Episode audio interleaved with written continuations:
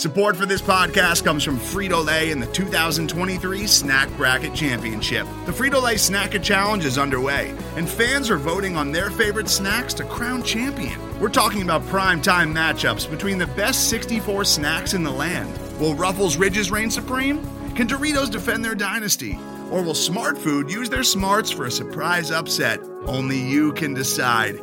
Get in on all the action for a chance to win up to $1,000 or a year's worth of snacks. Let your snacks be heard. Just go to fritolaysnacket.sbnation.com to vote and enter for a chance to win. No purchase necessary. Sweepstakes ends April 3rd, 2023. Void where prohibited. Year's worth of snacks awarded in the form of 52 coupons, each good for one bag of chips. See official rules at fritolaysnacket.sbnation.com. Hello, everybody, and welcome to another edition of the Only Podcast. I am your co host, Austin Smith, joined as always by your other co host, John Kirby. You can follow us on Twitter at acsmith06 and at John underscore Kirby. And as always, follow the mothership at The Only Colors.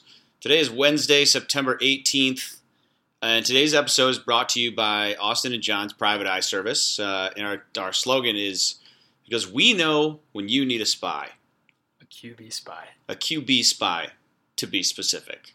Austin, I All right, could, yeah, let's just, let's just go. I could feel the enthusiasm in your voice to talk about this for an hour today. I'm very upset. Hey, let's um, use this time together. We're gonna t- we're gonna work through this. We're gonna It's gonna- try. I'm gonna tell you, listeners. We, um, as you know, we always do one take. Um, this one take might be a little fiery than the other ones, and you might find that we are upset for reasons maybe not other people had considered yet. So you'll get new reasons to be mad. Yeah. So let's let's just state the obvious. Michigan State uh, lost last weekend, ten to seven at home to Arizona State. Second straight year in a row losing to Arizona State. Uh, Powerhouse, Arizona yep. State. Herm Edwards led the all-time college great. Um, I guess we have good, bad, and weird from this game. Um, the, let's just start with the angry part, like No, like the I- bad start, You the want bad stuff. Because good's going to be tough to rebound with. Well, I've got some good stuff, but I don't want to lead it with like good. It's like silver lining good. It's Okay. not quite like really good. So, right, so, so the bad stuff, um, twofold. Really, I guess we'll just start with with the really the worst part, and that's the end of the game. So, uh, my one thing to say about the very end of the game, uh, as we're sitting here today, first of all, actually, start from here. Losing this game was bad hmm this was a bad, bad loss. I think Mhm. for the vast majority of this game, maybe the entire game, Michigan State was the better team. Mm-hmm. That still qualifies to me as one bad thing about this game. That MSU lost another game. And this is another saying over the past really year uh, and change now. four for me. Yeah, well, let's just concentrate on the last two years. Now it's, you know, you've lost games where you've been the better team. This is now a trend. Um, and it's for such a variety of reasons. I mean, throughout the game, you know, it's one of those games where you kind of stall out on a couple drives early and you're like, all right, okay, Arizona State's defense is a little better than we thought, which I think is true, I'll by go the way. on record with that. I think Arizona State's defense is actually pretty good. I believe that. Yeah, like I and, and again, no We excuse. We, do a great job of helping defense look better, That's absolutely true. but I, I will I will stand Arizona State. I bet if we check in in week eight, they'll Yeah. be pretty good. Still a really good defense. Yep. Um, they we kind of knew, you know, early on. Again, you're sitting there, you're like, all right, three, three, five. We knew this would give us trouble. Gave us trouble two weeks ago against Tulsa, and, and that was an objectively less talented team than Arizona State. So you, you kind of make excuses here and there as the, the half goes along. Then it's a missed field goal. Then it's another missed field goal. Then it's a stop on fourth down. Then it's not being able to, you know, convert on third downs and having to punt. And it's one thing after another. And and I think that's the frustrating part of the first three quarters. Really, the first three and a half quarters is like you're better than them, and you just can't put two and two together to execute and get in the end zone and put this game where it should be, which is in the rearview mirror. It's where it should be. You have your all-time field goal percentage leader missing two kicks early on, one a 47 yarder, okay, the other one a 31 One. yarder. Yep. It's an extra point in the NFL. Um, no real excuses there. Blame the offense for make, putting him in that position, but either way, no real excuses there. Um, coming down the stretch, you know, again, give them credit for answering when they needed to answer on offense. and getting up by a score, then immediately turning around and uh, letting Arizona State go down the field and score. Now, again, I'm really more frustrated with the offense. Yeah. Defensively, I don't. There is really one moment defensively in this game, and everybody knows what it is. The fourth and 13, Mhm. complete and total, just brain fart, collective brain fart on the on the behalf of the Michigan State Spartans. Um, up to that point, that defense did everything you could expect it to do, everything you could possibly want it to do. and will continue to do. Right. It's an elite unit. And I don't know how they're not revolting against the offense at this point. Um, the offense, so the offense from a yardage perspective actually played well. They had 400 yards on a good defense, but it doesn't matter if you can't cash in and score and put this game where it's supposed to be. Um, defense again, just uh, now that we've gotten to the end, the last 90 seconds or so of game time in this game was some of the more mind blowing time in a football game I've ever really witnessed with my own two eyes. Truly, this was this was John L. Michigan State. Yeah. This is the Michigan State that we, you and I, grew up with. That I think everybody collectively thought we had left in in the rearview mirror. SOS was put to bed in Right. What, two, 2009? 13, 10? 13? Whatever. officially over. Officially dead at 13 with the Rose Bowl, but I mean, even before that, you had consistency in big games and big wins. And even you even had coaches making clutch decisions. Mhm. Where it was coaches calling the fourth, you know, this is obviously dating us, but Notre Dame, way back when, uh, other, you know, you've had other clutch calls here and there, but Michigan State used to be known for their ice in their veins. And now, not only do you, I mean, let's just start at the beginning. Michigan State gets Arizona State to fourth and 13. They get to within one play of this game being over. And not only do they just completely waste two timeouts, which, if you're a head coach like Mark Dantonio, who has been through this before, been won many, many games, one away from winning the most in school history, has been in late game situations, to not have it in the back of your head, like, all right, you know what? Let's just hang on to these just in case. It's not like you're icing the kicker. Let's hang on to these just in case. Because I have an elite unit Right. who has held this team that we're playing to three points in 59 and a half minutes of play so far. Yeah. I think that maybe, just maybe, if I don't second guess this and just let these kids play, Right. the game that they have played in a, almost a clean slate on, that just maybe they might be able to do something smart. Because if the moment you make people think, Right. stop, Well, the other, the other part is like you made the players think, but apparently the coaches didn't think at all. Nope. Now we don't know if this was a botch on one of the players' fault, but as from where we sit as fans, that's what we are. Uh, it looked like they called some type of cover 9 and Mhm. just dropped everybody Everyone back fell. 15 yards, and no one was alert enough to come up and spy the quarterback or stop him. And and that I think that is the part that upsets me about the rest of this. Michigan State came still came really close to stuffing them and stopping them a couple different times, but to have that happen is just like uh, Austin, it- how it's often, unbelievable. Austin, how often does Michigan State's defense play um, a soft zone? Almost never. Okay. Um, have they? Do you think they had done that this season to date? Probably not. Okay. What do you think? It's just a bad idea. Yeah. I mean, it was just it, it's a it's a pretty it's a shocking decision because if there's one thing on this team that you swear by, it's the defense, So- and, and and it's Mike Tressel And, and it's Mark Dantonio. So here's the thing: Mark Tressel makes one d- really bad call in this game. Unfortunately, it led to the loss. He shouldn't have. Every defense should have the opportunity to make bad calls and still have ample opportunity to win. One hundred percent, and that is something to think about. Is that this? You can blame the defense for that one moment, but we're like you said, we're talking about one moment in a game filled with moments that you know the offense could have come through and helped out their team because it's really kind of uh, absurd that MSU was even in this position. But so Arizona State scores. Michigan State actually responds very well as an offense, does what they have been doing all day, move the ball downfield, had explosive plays, picked up big chunks. We saw an exciting little bit of what Julian Barnett could be. Darrell Stewart can, had another fantastic game, uh, made another big play. They get the ball down into field position, and once again, your coaching just completely fails you.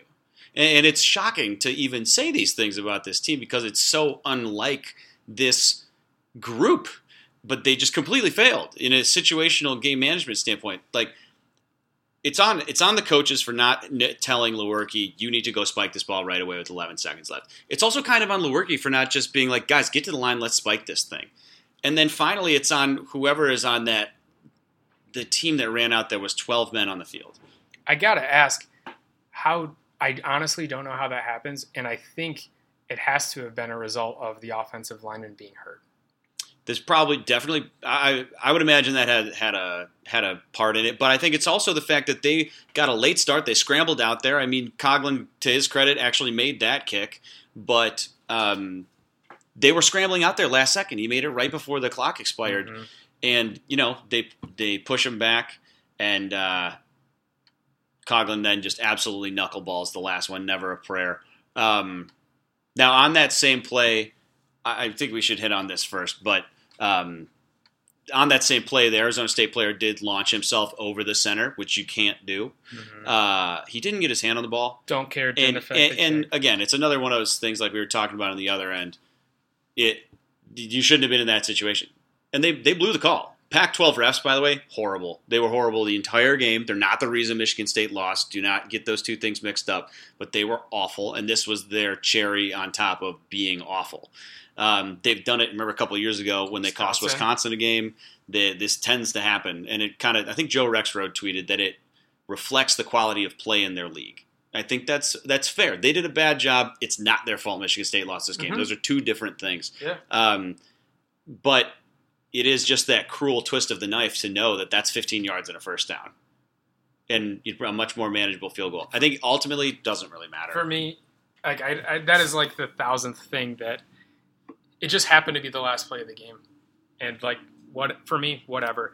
MSU is now 121st in the nation in penalty yards, 116th in the nation in penalties per game with 8.67.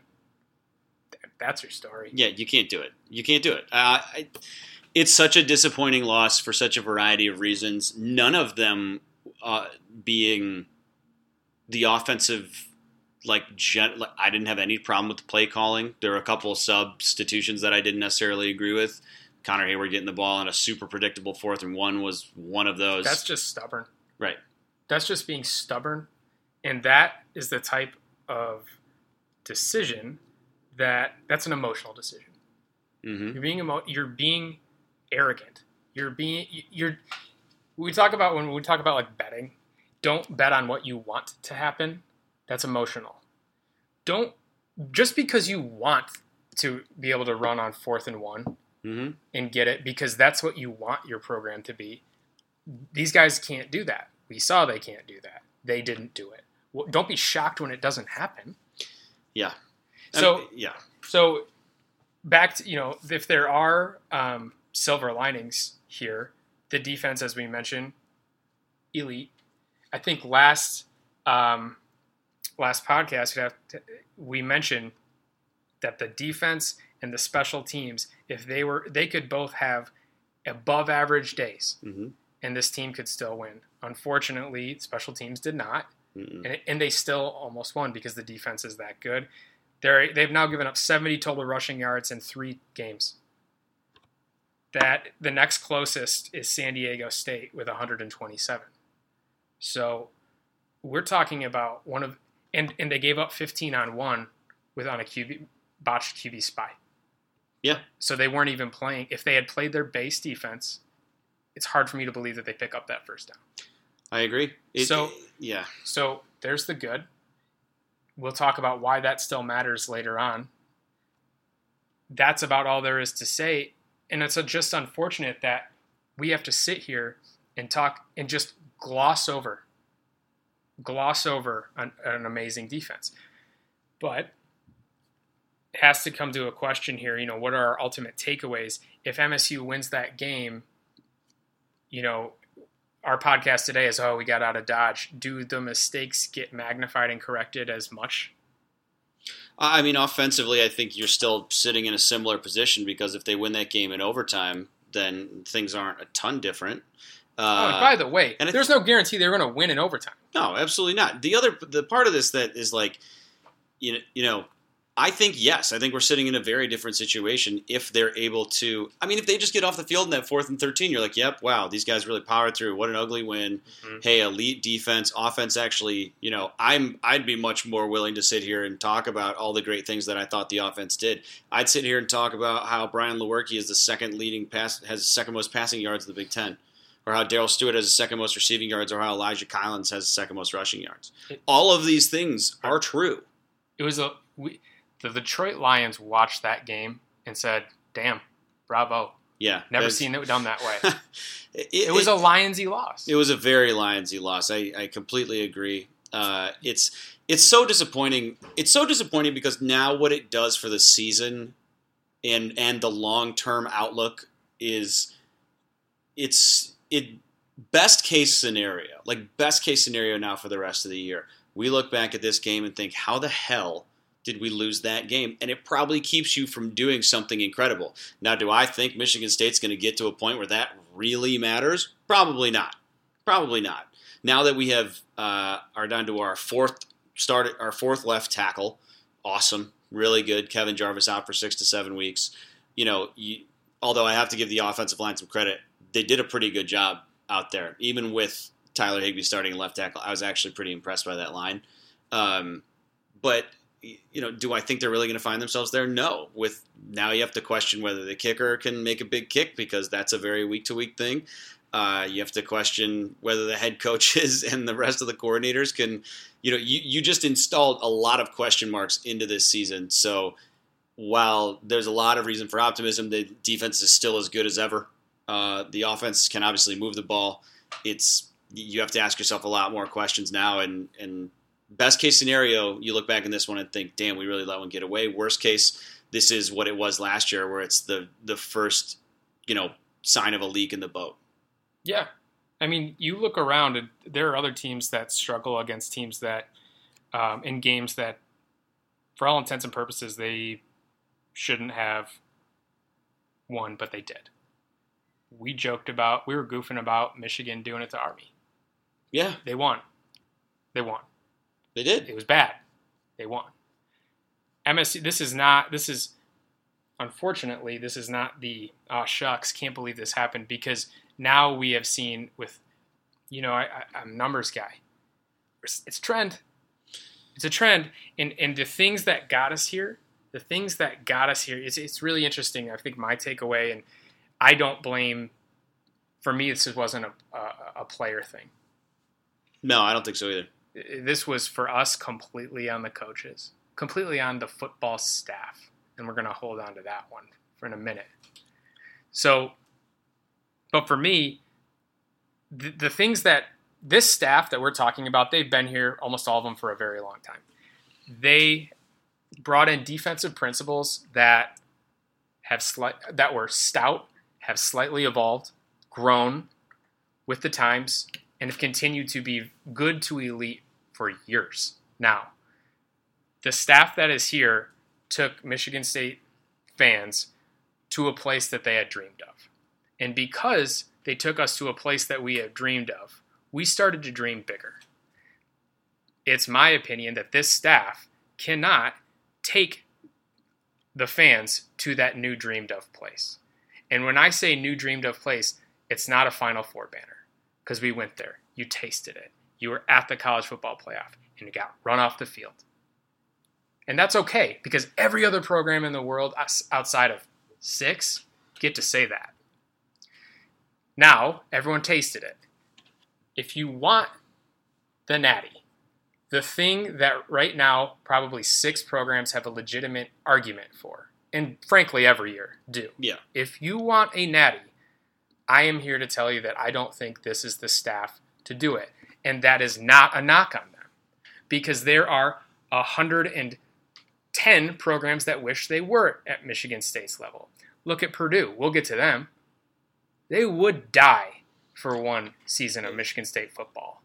I, th- I think what it boils down to is that, uh, well, I agree with you. I agree with you uh, for the most part here. I think what it boils down to is that this group has turned Michigan State into a program where you're allowed to dream of those things and Mhm. you're allowed to say, hey, we why can't we get back? That's why We've we're mad. right? That's why everyone's mad. Well, we talk about expectations all the time. You're, we're mad because the expectations are high, and the expectations are high because this program has risen to them eh, on occasions like this before. Now, what's getting scary, I think, for the entire fan base is that those days are getting further behind us. Those days of going to the national to, to college football playoffs, go, winning the Rose Bowl, going to the Cotton Bowl, all these this amazing stretch of football uh, is getting to be kind of far behind us now. And if you look at Michigan State over the last three plus years now, it's almost the very definition of mediocre. Now, obviously, we see some serious ebbs and flows. You have a three and nine season and, and a ten and three season mixed in there, but uh, you're flirting with 500 right now, and you're not seeing changes Mhm. on one side of the ball because Mhm. the last four years in a row, none of those offenses were good, and they've all looked, they've all been bad for different reasons, be it injury, be it the fact you could never run the ball, you can't complete a short play, all you can hit is these long passes, you don't have a quarterback who's any good, quarterbacks are hurt, whatever it is, the offense can't seem to find it. And now, yes, you've you've moved things around, and I do think Brad Salem has made significant adjustments on the offensive end that, Yep. are, that are really good, but uh, it's if you can't put the ball in the end zone and you can't make smart decisions in crunch time, you're limiting your upside. That's just it. Bottom line. Yeah, you're right. You know, and I think what we're getting at is we've seen enough data. This is the team. This is the staff. You know what you're going to get. Mhm. And that and and that's not a negative. A lot of programs would want it. You don't want it because you've tasted great. It's okay to taste great. And this staff regularly has beaten teams that are better than them. That is part of the gig. Yep. I think what it boils down to, and that we're, we're just we're tap dancing around, and the conversation really has come out of the woodwork this week. Uh, and I'm sure it's a short term overreaction, but you have to really think about the long term future of the program. It's inescapable. And what is next? That came that came up when Dantonio come out Dantonio coming off his ten win season. He's getting older. He is Okay, 100, percent and I That- think I, that's not even a knock. had he not performed well after the three and nine season, we we might not have made it to this season with Mark Dantonio at the helm. But here we are, and I, I don't think that's a bad thing. But as we sit here today, and you look at this program and you think what needs to change for them to get back to where they were, call it three years ago, and the answer is is something fairly not drastic on offense, but you need a, a breath of fresh air. I think everyone agrees. I think that's what's really coming out of the fan base overreaction this week is like we need something. Something's got to happen here. Not sure what it's going to be, but something has to happen. And then you just realistically, objectively look at it and think Mark Dantonio is what? 65, Mhm. 66? Getting up there. Why do you think he didn't go out and make this big splash a year ago? Yep. We'll just leave it there. I think he wants to go out with the guys that brought him in, whether that's this year or next year. Personally, just with no inside knowledge, would be shocked if Mark Dantonio is still at Michigan State following next season, just based on age. Just it just would surprise me and tenure. It's going to be 15 years next year or something like Mhm. that. Mhm. Uh, 14. So it's that's a lifetime in the world of a of a college football coach. Blessed to have it. But and he's going to end up being the winningest coach in head in, in Michigan State history. Mm-hmm. We are blessed to have him. I will. I, I don't think anybody can truly ever repay him for the memories that he's given Michigan State, no matter when they were. But you have to think if the long term future is something radically different. When does that happen? Now, Michigan State will never, ever, ever, ever in a million years fire Mark Dantonio, nor should they. I think he's earned the right to, you know, kind of see his own path out the door whenever that may be. But I, think you're going to hear those those calls are getting louder, and it's scary. And with with every loss like this, they ratchet up. And I think you just went from a low hum to a very real rumble. And if you go out this next week, and you drop another one to what is not a good Northwestern team. Yep. Not a good team. Not a good team. You are going to hear it's going to go from a dull from a low rumble to you're going to get a lot you're going to get major publications starting to ask questions. Yeah, and and you know, Um, Right, Them- valid questions. them's the breaks when when you double down the way he did with the coaches this Mhm. year, and he had the and he gets to do that, and he did, and then people get to question that when it doesn't work. I think we did say that when he did it too. It's it's he's now put himself by doing what what he did. He put himself squarely in the crosshairs and said, "These are my guys, ride or die." And I, I think what what's scary from a lifelong Michigan State fan is is die in this scenario is is ugly. that was you got your mulligan, and you Yeah. wasted it on week three. Yeah, that's got- that's the sad part. It's like you just you just it's so uninspired. Like to be at home with the chance to win to, to break that record for Dantonio, and it boils down to a play where it's your best strength. You have to stop a fourth and thirteen. You've been stuffing him on these little inch plays all night, and then all you got to do is execute a field goal, think clearly in the last moments, like to to drop it in such spectacular fashion and have it like taken away from you in such a short period of time is so by a team that didn't deserve it. by a by by at best an average team. Like that's a seven and six team we just lost to. Yep. At best, I mean, I Yep. they didn't do anything special the entire game. True freshman quarterback. True freshman quarterback. I will again. We do have to give their defense credit. I think their defense is actually legit, and I think their defense is what's going to win them seven games. They're literally saying that on an Arizona pod, Arizona State podcast about our team right now. Right, and that's fine. It's fair at this point. So, uh, obviously, an incredibly disappointing loss. Um, a game Michigan State should have won by a couple scores. I don't think anybody would disagree with that. The more talented, better team, but uh, credit to Arizona State. They stuck with it and they executed when they needed to execute. Michigan State did not. So. Um, that sucked. I guess let's just wash our hands of it and move on. But uh, I have a feeling it's not going to just be washed off here. But, but, folks, we're mad. You could tell, but we are not above clowning our own team because No. when you get when you when you when you do clownish things, you deserve to be clowned. yeah, I mean, That's it- our job. you, have to call a spade a spade. Like as much as I'd love to sit here and just say, "Hey, Michigan State is Oh. amazing and undefeated," and you know it's something they're not, but they're, That was a cackle-worthy collapse. Yeah, that was that was uh, I in watching that. It's funny because I, I when I was watching it, I kind of think I took it pretty well in stride because I could see how people would have spiked stuff and gotten really mad. I was kind of just like, wow, that really sucks. That's a huge letdown. The further away I get from it, the more frustrating it becomes because it was just such a multifaceted collapse. It was on the offense for not finishing, it was on the defense for giving up an unforgivable play. That that one moment washes away an entire game of excellent defense of like like elite arguably the not even arguably the best defense so far in the nation. It completely washes that away.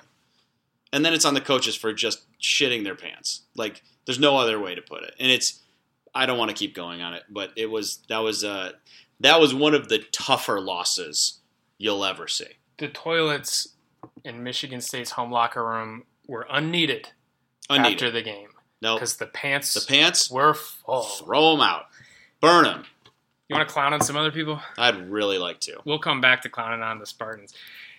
National games around uh, the country. We talked about uh, the Pirate. You know, he's my favorite. Washington State. michael leach Michael Leach, who had an incredible post game presser or uh, midweek presser this week, where he unprompted um, just talked about who would win in a Royal Rumble of all the Pac-12 mascots. Went through each one. that's like his thing Yeah, it's right up his alley. Uh, beat Houston 31 to 24. And all of a sudden, Washington State's a top 20 team. And, like, they are, why I talk about them beyond Pirate is they are Michigan State Mhm. offense, though. That's a guy who has offensive philosophies that evolve year to year with no talent, none. But he manages to put now two starting quarterbacks in the NFL. Mhm. Two guys that weren't wanted by anyone, by the way. He's Hmm. also the only guy to ever offer Baker Mayfield a, a scholarship. Yep. So, like, they are us. They are just like our. Um, doppelganger but no, I'm thinking. inverse Yeah, inverse There we go. us. Thank you. We thought Stanford at UCF was going to be a good game. It was not. Stanford might stink, which is good news for Spartan fans. Stanford might stink. Yeah. considering they beat Northwestern. UCF beat them 45 to 27. UCF is, in my opinion, officially a big boy program. I think they probably should have been before, but yeah, the fact that you This can, wasn't the game that the- made them Right. that. But the fact that you can lose McKenzie Milton and Yeah. still come out and beat Stanford again. When you talk about Stanford, why are you scheduling this game?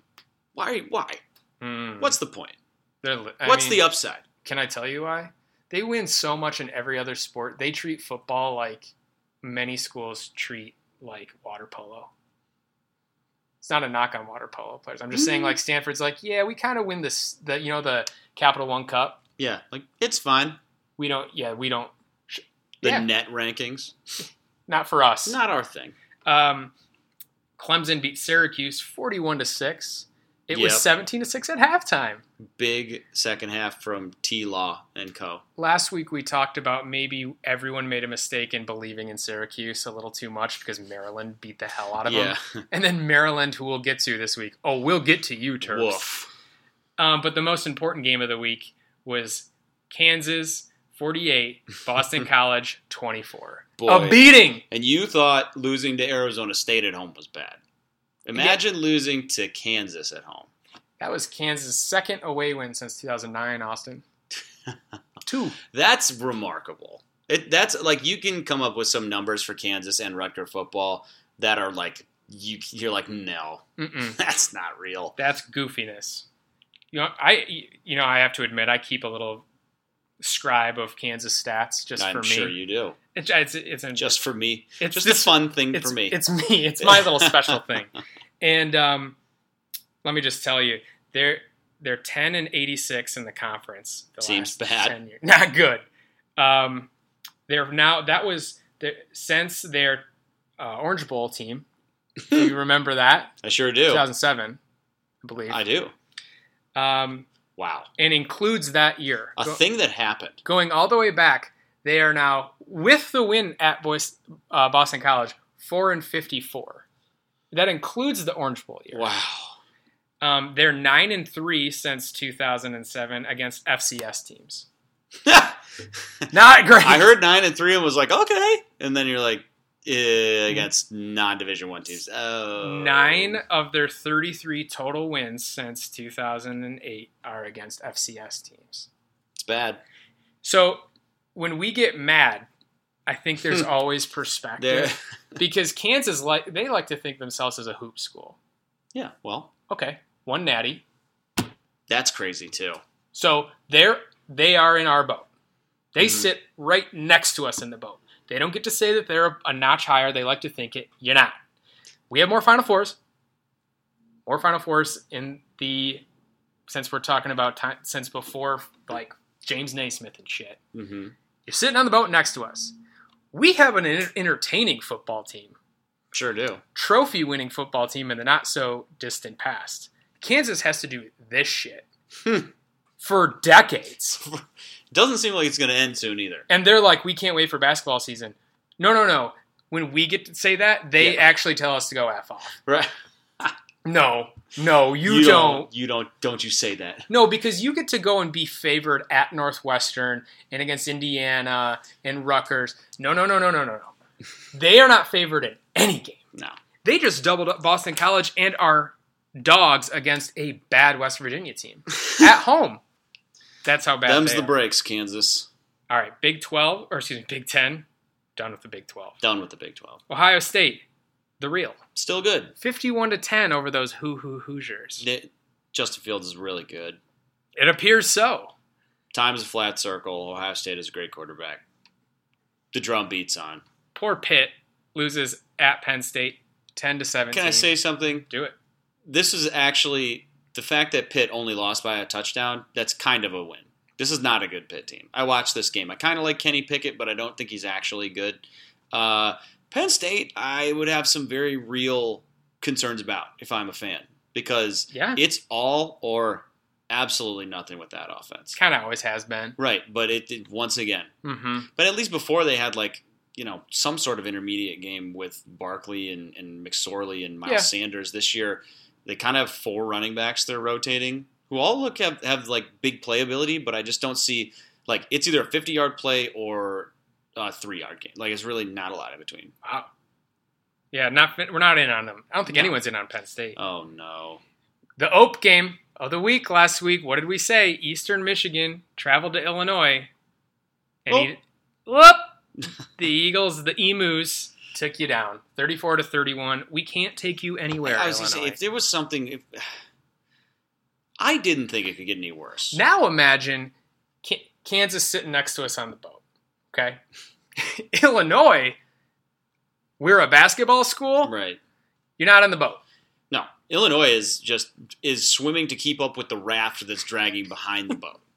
and they can't. Illinois swim. is drowned. Can't Actually, swim. no, Illinois drowned. Illinois is absolutely drowned. They are they are looking up at the surface of the water, thinking, "Boy, I'd like to get there. Hopefully, it's not too late." Never thought I'd say this. We talk about uh, relegation all the time. Uh huh. Eastern Michigan wins over Purdue last year. Remember that? Sure do. Illinois this year.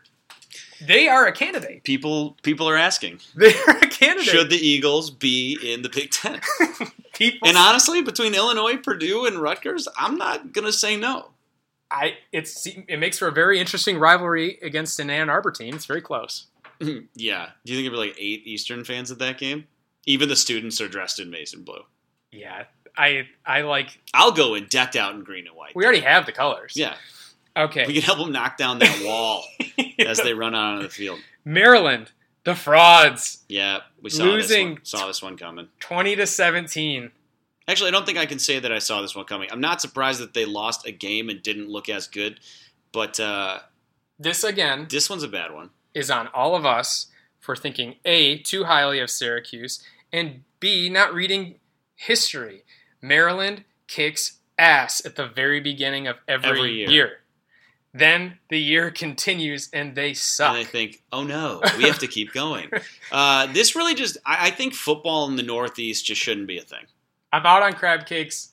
Mm. I'm in on crab cakes. Out, on, football. Yeah. Okay, fine. But but really, like north of I don't know Clemson, east of West- Virginia Tech. east of okay, of okay. I mean, uh, seriously. yeah, but okay. Yeah. So north of South Carolina and east of Happy Valley, Dude, where's what? what's in there? West Virginia, kind of. No, not even West yeah, Virginia's. stinky. It's it. It's bad.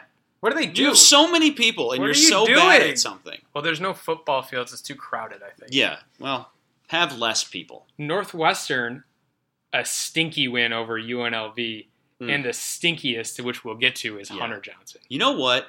Hunter Johnson has been so disappointing to me, but the most disappointing part is Mm. how he looks in a football uniform. It bothers you. He does. He's the. I said about uh, what's his name, Eli Brooks at Michigan, that he's Mhm. the most swaggerless player in Mhm. college basketball, and I Mhm. couldn't could not stand by that more. Hunter Johnson, I think, might be the most swaggerless player in college football. He has literally nothing cool. Like if you've ever made a my player in any football game, you're decking them out. You're at least like you're giving them wristbands, a, a, a little like QB pocket thing, a quarter, a QB wrist, like maybe a long sleeve, a visor, something cool. I know I always decked my guys out, but at the very least, you're giving them like sleeves or one wristband, something. He's full nude, both arms, doesn't look like he has any muscle on his body. He's got the high pads Dude, it's such a northwestern where everyone's like, "Oh, this guy's gonna be sweet," and then he looks like such a boner in the uniforms. Hunter Johnson, And his name's Hunter Johnson. Hunter Johnson is the guy that came 10 minutes late to the first practice because he was crying he didn't want to play football and his mom made him come. So but no, you can he, throw it, sweet. but he didn't ha- so no, he didn't have any of the things you wanted because he never wanted to be here. He, he I, I just kind of, uh, well, We'll get to him. he almost lost his job to T.J. Green, who's now out for the season. But yeah, Hunter Hunter is struggling. He's all they got. the. Georgia Southern headed to Minnesota, and I, I you guys have Once heard me. again. I keep telling Minnesota, stop doing this to yourself. Stop, stop, stop, stop, stop. You are scheduling the most difficult, goofy games possible. You're like trying, trying to lose, and yet they found another way to win. They're undefeated. We said last year on the podcast that PJ Fleck better get all his wins in this year Yep. because we thought it's either he's gone to somewhere better. Somewhere else. oh, because that's kind of his MO and always has been. And next year, the schedule looked scary, scarier. So they got their three, and I think now it gets very deep and dark for them just moving forward. Hope you had fun. Did you watch El Assico, Iowa at Iowa State? I tried to, but there were two weather delays, so I stopped. Sure, the game ended at like midnight, Yeah. but Iowa State managed to outgoof Michigan yeah, State. I did see that. You never want if you didn't see it. Iowa up by one. Of course, it was eighteen to seventeen in the most Iowa Iowa State bullshit score game score. ever. Right? Punt return. Kid doesn't even have the opportunity for Iowa State to fair catch. Doesn't even have the opportunity because he gets hit head on, not backed into by his own guy. He got smoked. Great hit. Dude left his feet. Like Great- legal hit- gotten a targeting penalty. Legal. Now it's legal. I checked it again. Shoulder. It was fine. Legal. Just lays him out. Oh my god. Fumble. Game Wha- over. What? What was better, that or have you seen the screenshot of the Florida State player lining up facing the wrong direction? That is the best of the year. That- so far. There's the Florida has a special ability to give us some incredible screen grabs. We have so many Florida men to We've choose got from. um, it really like you get down there and you just become a Florida man, Well- a Florida young man. well, Florida. There's that one, and Two then the, years ago, Florida, the offensive linemen are literally blocking each other on a on a play. They scored a touchdown. Right. Uh, I just I love it so much. I'm so glad we can laugh. Uh, Uh, I really, I'm so glad that I don't have to laugh at my own team's expense. But in a weird way, I sort of wish they would just do this to me. it's healthy. So that I could just be done. You know what I mean? No. Like, just start lining up the wrong way. If it's gonna get bad, like if it gets ugly this year, No. I hope it gets hilariously it won't. And you know why it won't get bad? because the defense is too good. it's too damn good. Damn it! And you know for a fact they're gonna win this game this week. They're gonna beat Indiana, and we're all gonna come.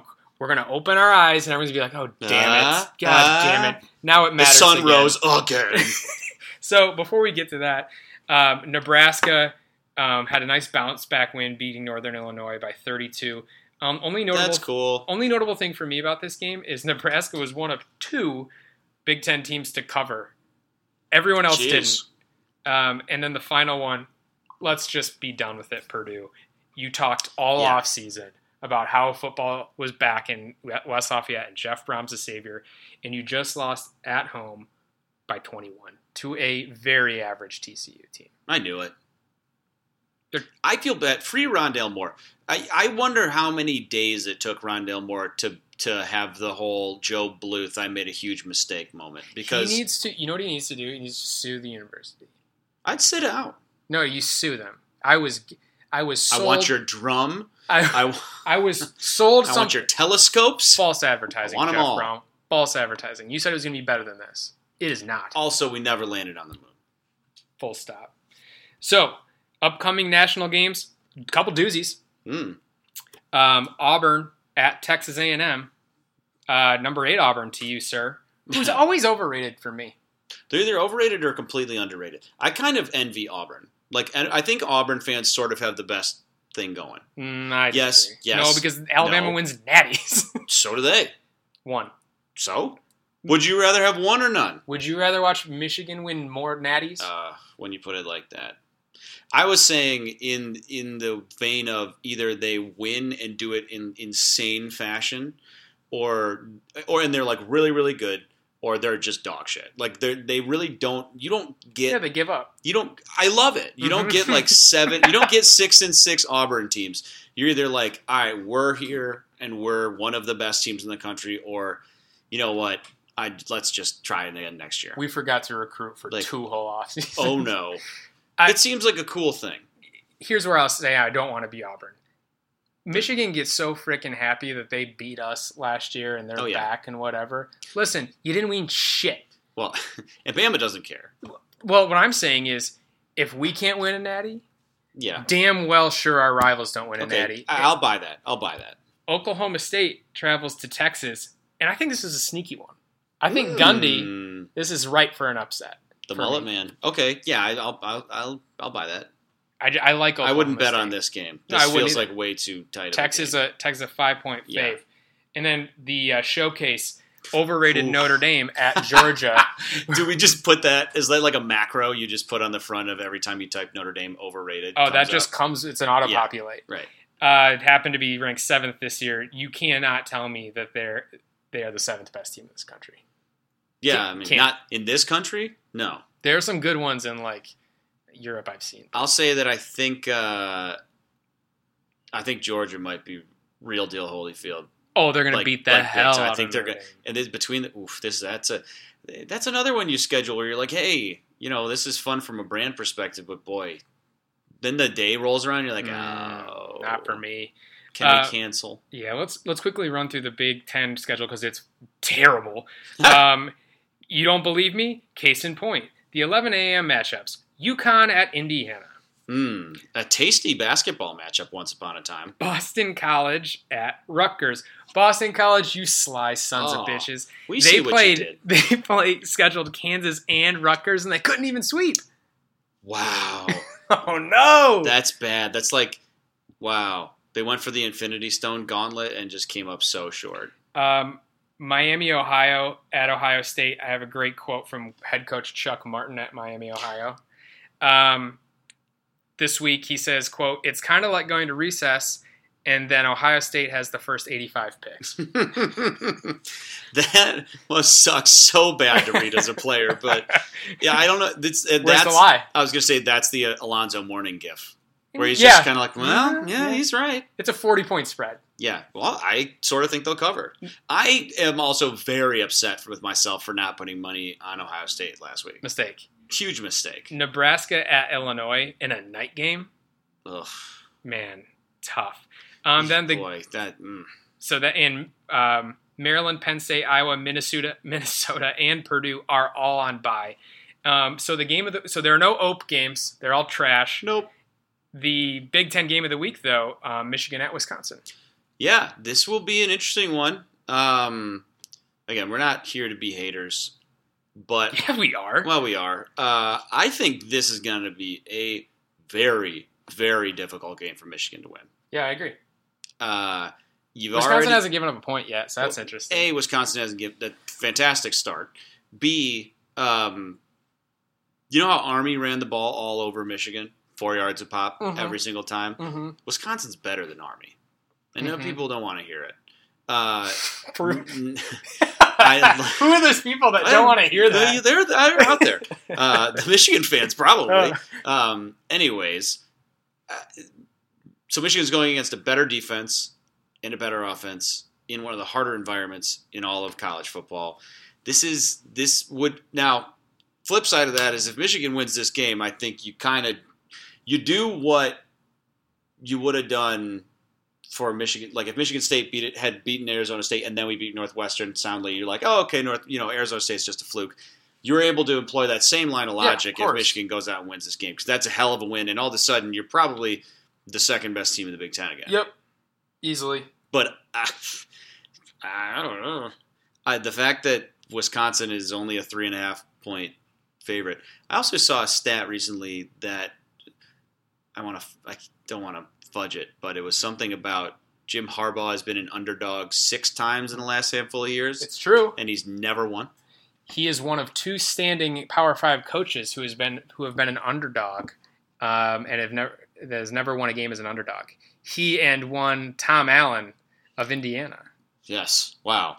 And if you asked, put out a poll, where does Tom Allen coach?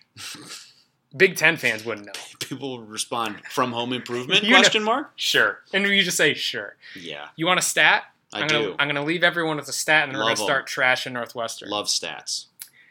Uh, Boise State plays Air Force, I believe, this weekend, Friday night. Um, if Boise State wins that game, and if Michigan loses at Wisconsin, Boise State will be the new all-time highest winning percentage in college football. And you know what, Austin? Some, some You'd hate to see that. You you know what? You really would hate to see it. That'd just be tough.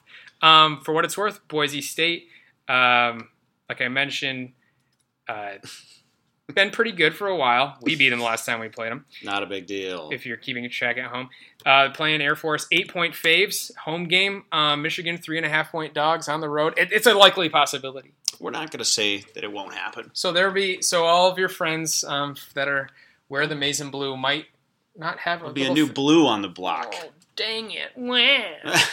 okay, let's trash some Northwestern Wildcats. I hope you do that more often. Okay. Okay, here we go. Yeah, let's do it. Uh, Northwestern. Okay, so uh, before we get started here, I think it is important to preface this with the fact that you and I both live in Chicago. For True. those of the for those of you who don't know, uh, and I think that kind of puts us in a, a great place to start.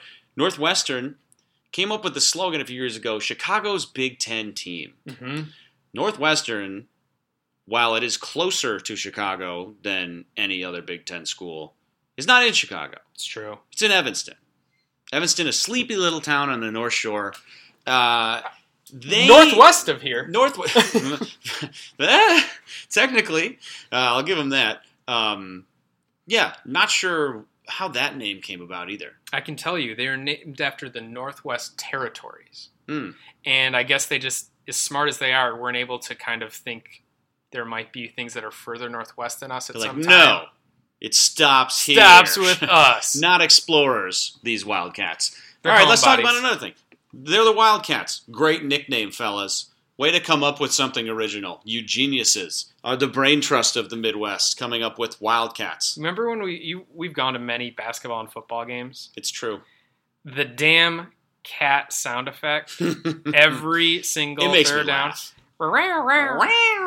It truly, it truly feels like when you are going to a game at. Now, I haven't been to the new basketball arena, but the, the old basketball arena and the current football stadium are there are most. I'll wager to say most Texas high school football stadiums are more impressive. Absolutely. Have you ever scared a cat? Have you ever startled one? Sure. That is the noise they recorded for that sound effect, and it and it is good that that is the noise because it reflects the field that they have. It does. It also reflects their terrible mascot. Willie, Willie coming is down, Willie. the absolute least intimidating cat you'll ever see in your life. It's a tabby, but it's purple. It makes no sense at all. He's I like Willie. Willie can Willie can get uh, manhandled by Sparty. I don't think there's a question there. Um, their basketball team, the jokes write themselves. I mean, like, I, I mean, you went and got Chris Collins, and like, you got a Duke assistant. That's what you get. Yeah. Now I think one thing, one nice thing, they did make the NCAA tournament a couple years ago. That's not. However, Mm. that is the only time they've ever made the NCAA tournament. John, I don't know if you know, but 64 to 68 teams have always gotten into this tournament. that's not true, but in the modern era, yeah. In the modern era, I only operate in the modern era. I So- don't know if you knew that. But they didn't make it when they're only 32 and less. The the thing that bothers me is I'm not that's not a I'm not going to give them that because I don't want to reward being awful. Hmm. you don't get an attaboy for doing a thing that everyone including like Rutgers and Oregon State and the pure trash of Power 5 The scum of the college football society. and basketball. You don't Yeah. get an attaboy for literally just the bare min- winning 19 games in a season. You came. Just do it. you came to work. Congratulations. You showed up on time. You don't get a promotion for it. You know, The football team, who at least you guys have like the excuse of not being able to field guys because of academic reasons, but sure. I mean, it's annoying at this point. Yeah, it's annoying because they flaunt it. I don't know. We have to deal with a lot of Northwestern people just in general. And boy, if they don't lead off every conversation with the fact they went to Northwestern, you know, and uh, um, the Nard dog from The Office. Yeah, Hell, he always mentions he went to Cornell. yeah. Yeah, I get a lot of that with Northwestern. My response always is it's weird that we have the same job. oh, you work here too? Huh. that's So that's great. the thing that bothers me the most about Northwestern is beyond going to their shit field and like ha- ha- is is the fact that when you beat them you don't feel great and when you lose to them you're infuriated.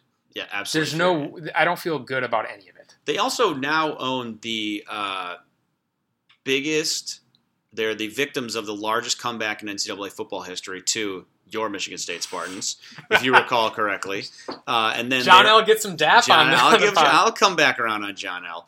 Uh, he's like your silly old grandpa. Like you, you, you, you, you can't stand him, and then when he's gone, you're like, ah, he was kind of a fun guy. that was fun. Uh, like, and then they're like, no, no, no, he was a no, raging he alcoholic. That sucked. He's racist. yeah. You're not cool, dude. It's not funny just because it was ten years ago. Yeah, he got fired a lot. Like he, was spent- a genuinely bad man. We have no money. Yeah, or we- we have or willed nothing. It's not funny. Don't laugh. It's not funny. He ruined us. Oh, he slept in a chair. Cool. don't be proud of this. Don't be proud of this man. Um, so that's John L. Uh, but the basketball team now also owns, I believe, they were the victims of the biggest comeback in Big Ten history to your Michigan State Spartans just a few years. I don't know where I was watching. I think our boy uh, was it Soldier on on uh, on Twitter. He's a good dude. He threw up the entire like recap video of it, and it's just like just for the just for fun. And I watched the whole thing, and I was like, how did this team? Miles Bridges, Jaren Jackson, Yeah. Cassius Winston, Josh Langford, all healthy, Yeah. somehow losing by thirty. I, I do wonder if at, at what point during that game the Northwestern guys looked around and just went, "Holy shit, we're winning this game!" This is so dumb. You know, yeah. Like, how is this happening? It's like that'd be like Bryant McIntosh probably like was just standing next to Jaren Jackson at the free throw line, looked up, and at that exact moment he was like, "We're gonna lose." yeah, this is not going to go it's well. like this is this is so much worse than I realized. The only the, the one nice thing I'll give to them before we get to the peanut gallery is thank God we have them so they can tell Michigan to shut up as it yeah, refers to being smarty pants. Yeah, I'll give you that, and I'll also say it's nice to have a team that's not red. Thank- Another team that's not red in, in the Big Ten, It's true. but you are just an awful purple. Hit me with some uh, Okay. peanut gallery. Uh, CT and TC gave us a couple good ones this week. He says you si- you decided it would be a good idea to have one of your scholarship players be a janitor for the team to humiliate him, him enough to give up his scholarship. That's a classy. That happened. Apparently, Did you not know about that? I don't That's think I did. Chris Collins era. yikes! That happened recently. Not a great look, Chris. Congratulations to Northwestern, who has never began the Big Ten tournament on a Friday. oh boy, only matched by Penn State. Yeah, oof. Well, Uh, nothing says successful head basketball coach like former Duke assistant. hey, same And thing. he's also asked us to just describe the gif of Chris Collinsworth hitting the floor, which is Barking my. like a dog. okay, it just made me think. The only thing it makes me think of is Smeagol from Lord of the Rings. That's it. He looks like an absolute demon possessed. He's like, my precious. they lose that game by the oh, way. Oh yeah, they, I remember this was against Michigan. I Yeah. remember watching this fade to black on BTN as we went to the commercial and just cackling. I was like, he looked like a literal deranged psychopath. Like if Izzo did that, he I don't even know what people would say. Like I don't even know how people would handle such a thing. All right, But God, I he he looks like an actual insane person. give me some more. Uh, another one is just a picture of Pat Fitzgerald in those terrible, terrible gothic, that terrible Oh, gothic hoodie, uh, just screaming. He looks more like a badger than a wildcat, but he looks it's terrible. true. Uh, Paul Fanson, Doctor Green and White. I almost went to grad school at Northwestern, but when I visited, I found the students to be snobby and quote unquote Wolverine-like. I went to Purdue instead. Yes, that's right. I chose to live in Lafayette, Indiana for four years just to avoid hanging out with Northwestern students. Dang. Paul, I kind of agree. Paul's smart, dude. Uh, okay.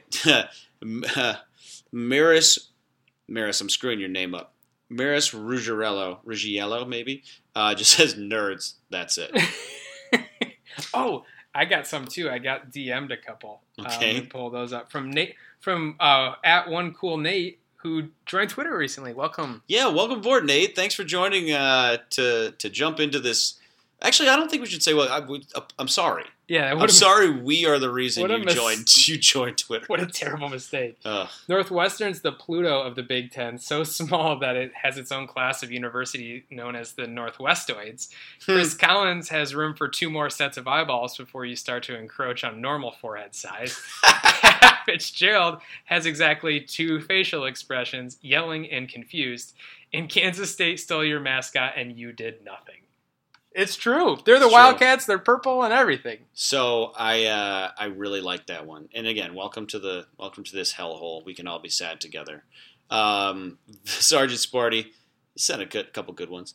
You're not even that good at the things you say you are. Smart kids go to Ivy League or Stanford. Journalism school, Jemele Hill greater than Wilbon. Strong agree with that one. yeah, easy, Uh, easy dub. You can't even win your own division. Uh, what they did last year. You're fourth to Wisconsin, Iowa, and Nebraska typically. Okay, fine. You're basically U of M, but with one one hundredth of the fans and double the price tag. Ooh, That's a that's a tough one. The only inaccurate part here is they did technically win their division. I also think maybe the most Northwestern thing to do is go eight and four and make your way to the Big Ten. that's pretty great. That's a that's one nice thing. Uh, let's see what else we got.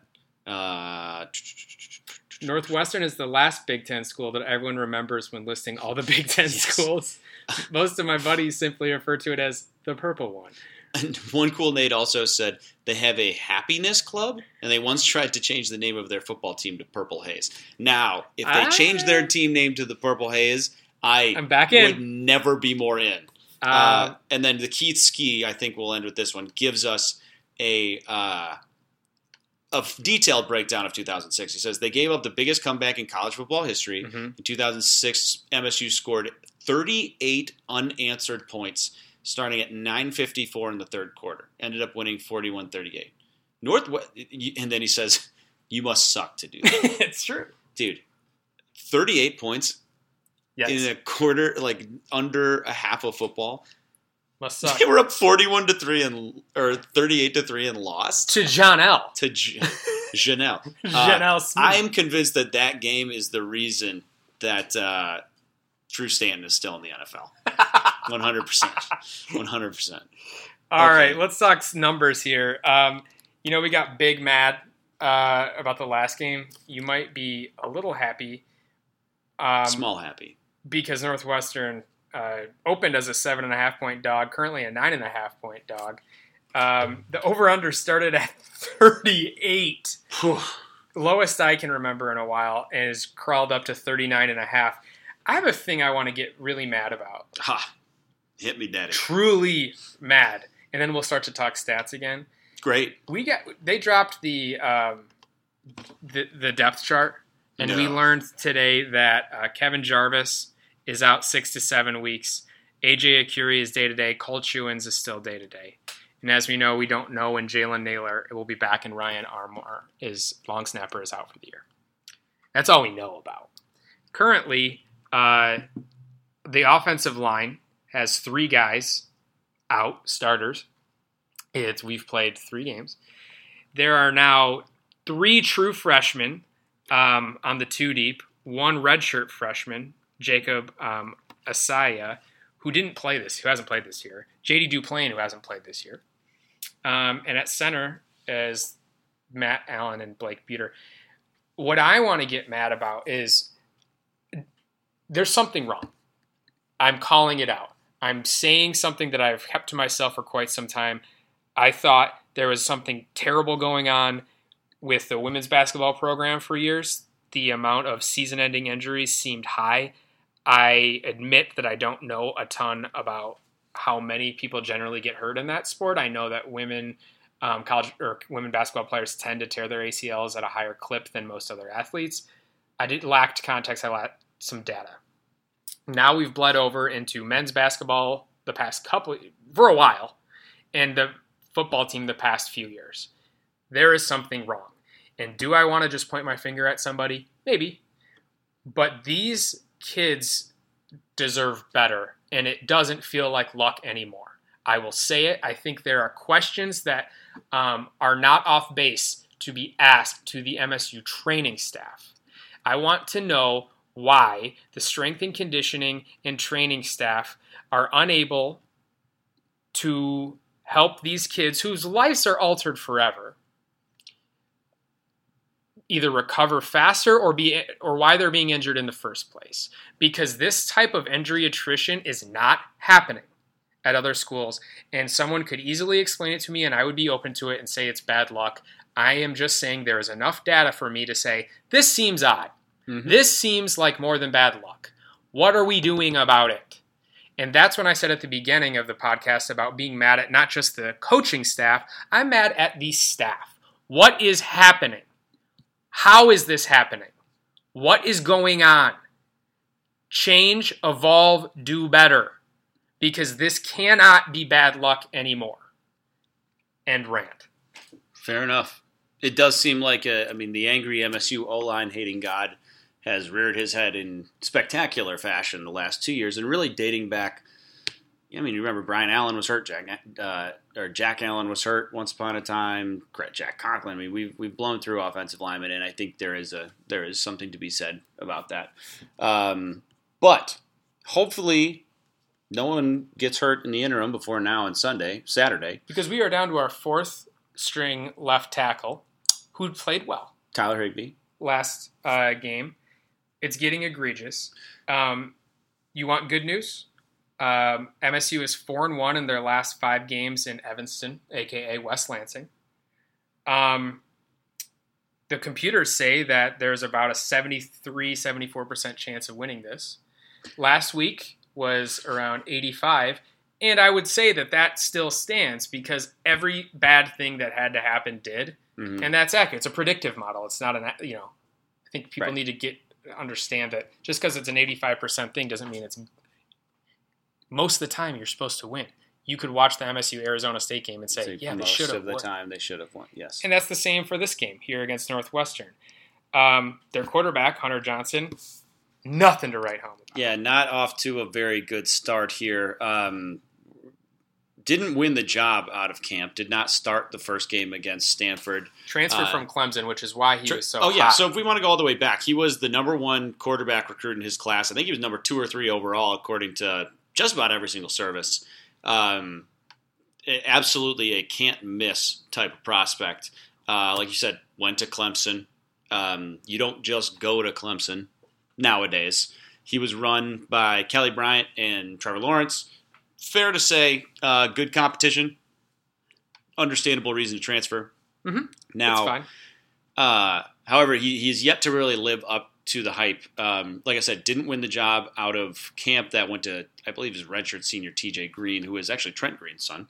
Fun fact. And out for the year. And now out for the year, which is why Hunter Johnson has has come in. So he's played about a game and a half, maybe a little bit more. Uh, and thus far, he is completing 42.9% of his passes for a total of 220 yards, one touchdown, and three picks. His, I believe, his second pass of the season was a pick.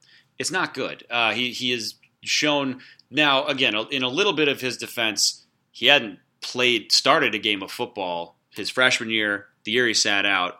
So he hasn't really started a game of football in almost three three years. So uh, expected rust, but you know didn't didn't really take a big step forward last week against UNLV. Northwestern only won thirty to fourteen.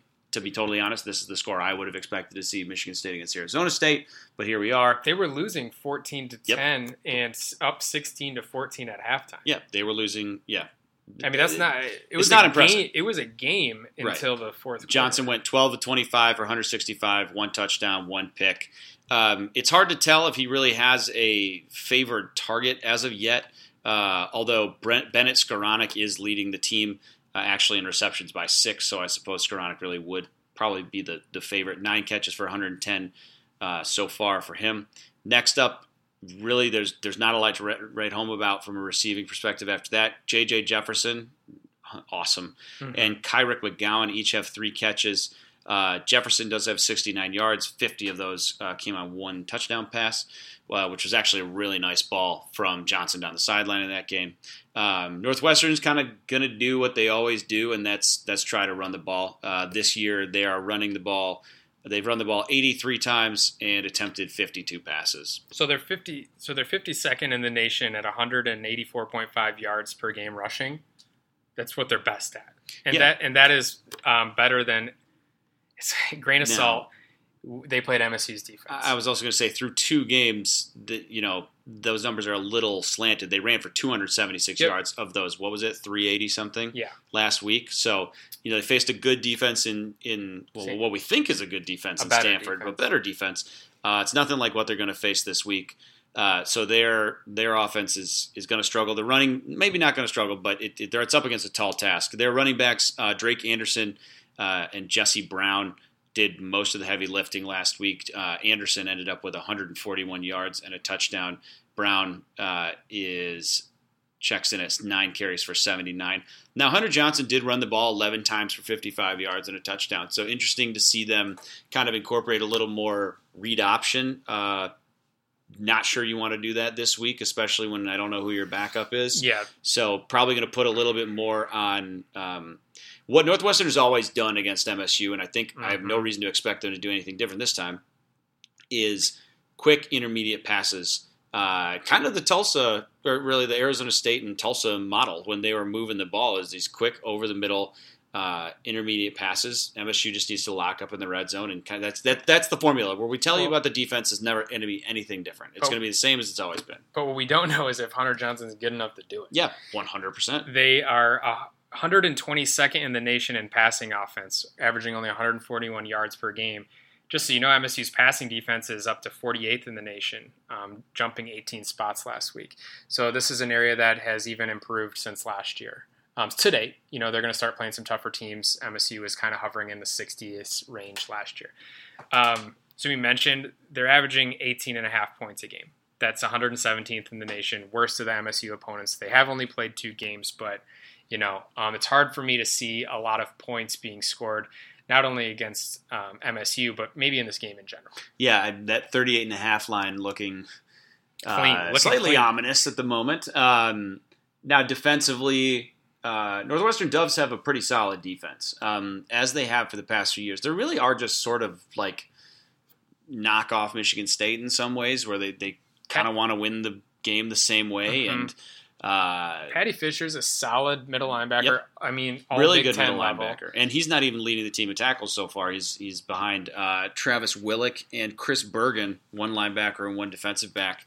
Um, defensively, in terms of a pass rush, Joe Gaziano is kind of Yep. their, their main guy. He's got a sack and a half. Earnest He Brown, was an MSU recruit, I believe. uh, the other kid, there was another Joe Spivak was an MSU Mm. recruit as well. Uh, he was the one who looked ridiculous in his photo. Um, Earnest Brown, the fourth, the defensive end, does have two sacks. Alex Miller has a sack and a half. So they've been getting going after the quarterback a little bit. They've got seven sacks through two games, so nothing to sneeze at, especially given the state of MSU's uh, offensive line. Um, so definitely something to keep an eye out for there. Um, they don't do a lot. That's all that, that. I think one area where MSU will possibly improve upon last week is a. I'm just not sure these guys have the same defense. The other thing is they play a four-three. They play, and you you saw. I mean, look at the two games Michigan State's played a three-three-five, and look at the one game where they played a four-three. Mhm, Might tell you a lot. If you if they bounce back in this game, mhm. I would attribute it to that. Yeah, I believe it. I mean, I, I feel I want to say this is crazy to say. I feel confident in this game. Mild take. Michigan State's offense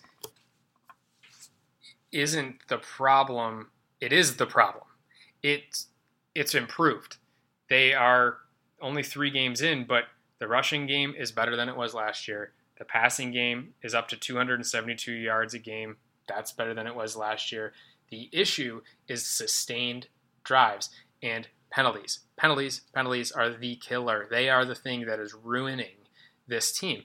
If you cut those down and Coghlin McMuffin, you know, gets his head back on and that was an aberration, you start to feel like I have a hard time seeing Northwestern scoring more points than Arizona State did. Do you? Yeah, yeah, yes, and this that's the that's what makes last week so frustrating, and that's what makes through three games this a very frustrating season so far because I think you're absolutely right. This offense is absolutely, without question, forget the the points that they've scored, and they, it's without question. Just when you watch an offense, they actually move the ball. They, They have look- they play with pace. They play with confidence. They it's competent. it's comp- They execute. But the penalties Kill them. And the coaching blunders have killed them. This team is in a position now, and you heard Mark Dantonio say it, you have to be perfect. This offense is, until further notice, and really, go. you have to go back to Connor Cook to look at anything different. It, you you can't shoot yourself in the foot. This offense is not made to overcome those big deficits. Not made to overcome big yardage deficits. Like that's just how it's always going to be. It's it's the identity they have. It's what they'll kind of. I mean, until further notice, be. Um, and you can't be dumb. You, you just can't. Like this team just can't afford it. Like you're not at, you're not Oklahoma. That's right. I mean, the, how many drives does a team get a game? I don't know, ten. Yeah, nine, ten. You the defense needs to be perfect, as Dantonio says. The offense has to be perfect on twenty percent of their drives, Right. and you will win. You will win if you can be perfect on two drives and get fourteen points. And be not perfect on a couple others and squeeze out a field goal, and maybe the defense helps you out with field position a few other times. You will win. It's hard not to. You showed us how hard it is not to win last week. hmm It's hard to do that. That was a difficult thing to do. They Yeah. did it. It shouldn't happen. It should not happen. Uh, so, I mean, I think this is a game Michigan State should win. I mean, plain and simple. I- I'm going to feel that way about a lot of games this year, to be honest. Um, the defense is good enough that they should win this game. I think the offense is still uh, good enough that they should be able to score 21 points. I, I think. Uh, I will say the one thing is the this offensive line gives me a little bit of anxiety. Um, I think last year I would have been much more worried. Uh, this year, um, you know, I actually thought Tyler Higby played pretty well in relief last week. I think Luke Campbell's taken his game way up at Mhm. left guard. I thought you've between Bueter and uh, Allen, you've seen a big step up at center. Yep. Um, and really, Jordan Reid hasn't been bad. I mean, it really they've they've taken a big step forward. Eli was fine. He played Do we want to talk about that quickly. quickly? Uh, I think they just got to turn the keys over to Elijah. Well, Dantonio said it today. He finally admitted that he is the feature back. I don't know what he fought it. That's where we are. We're doing it. he's got to execute on that promise in the big moments, though, Mhm. because big carries, goal line carries, and fourth down carries went to Connor Heyward and La'Darius Jefferson. Yep. We got nothing from La'Darius Jefferson this year. I mean, I get the fact that he's like a big dude. So far this year, it's 13 carries for 18 yards. Not great. It's just not. It's just not Can't- going to get it done. And then. Connor Heyward, 21 carries for 62 yards. Uh, and then you've got Elijah Collins with 44 for 281. I mean, And eh, but I will say, and I'm going to go to bat for both of those guys. They've also been put in unwinnable situations. I agree. and that can't happen either. But It's both. Well, the flip side of that is they are tells Mhm. in this offense. Yeah. When they are on the field, they're getting the ball, Well, and that's not a tenable situation. So, listen, th- this is a huge game. I, I really think to to put a bow on it, this is non no hyperbole. I think this is one of the more important PR games in in uh, Mark Dantonio's tenure because if you right now you have the fan base legitimately questioning the future as much as they ever have. I include the three and nine season in this statement. I think uh, fans are truly questioning what is going to happen here more than they ever did in that season. I think everyone looked at that one and kind of saw the blip and they're like, we'll bounce back next year. I think you have a lot of people looking at this now knowing that that's in the rear view thinking, is that going to happen again? And if so, are we going to stand for it? Really, whether it's fair or not, I think that's what's happening here. And if you go, if you lose this game to what is at best a mediocre Northwestern team, I don't think this Northwestern team does what it does did last year, where they come out and you know, figure it out. yeah, and well, and Clayton Thorson was pretty damn good. Mhm. I'm not sure Hunter Johnson's that good. We'll see. Uh, and so if you, if you come out and really lay an egg, um, you have a chance to win back a lot of goodwill from people. Because if you come out and play the game that you could play, you know, you have people all of a sudden saying, "Oh, you know, great teams lose early in the season sometimes and still do a lot of good stuff. It wasn't in the Big Ten, blah blah blah." You have a chance to really spin the narrative here, but it, it it's it's resting on like a very very like it, it's the results will be so extreme, I'll leave. so extreme. I'll leave you on a good note. If you ha- you don't want to lose either game, if you had to lose one of the three games of A- Arizona State at Northwestern or Indiana, you'd pick Arizona State. Strong agree. Have to pick it. Strong agree. Everything's still in front of you. All right, guys. Uh, thanks for sticking with us. Um, hopefully, we jo- are joining you next week with a much more pleasant. Uh, Everyone's getting roasted every week. Doesn't uh, matter. One way or the other, we're gonna we're gonna come. We're gonna bring the heat. So for John, this has been Austin. We'll catch you guys in week five. See ya. Today's episode is brought to you by Cars.com. With over 2 million vehicles and 50,000 more added every day, Cars.com will match you with the perfect car for you, your budget, your life, your style. And if you're ready to say goodbye to your current car, Cars.com will get you an instant offer to cash it in. Just start by entering your license plate and get matched with a local dealer who will write you the check. So whether you're looking to buy or sell, just go to Cars.com. It's magical.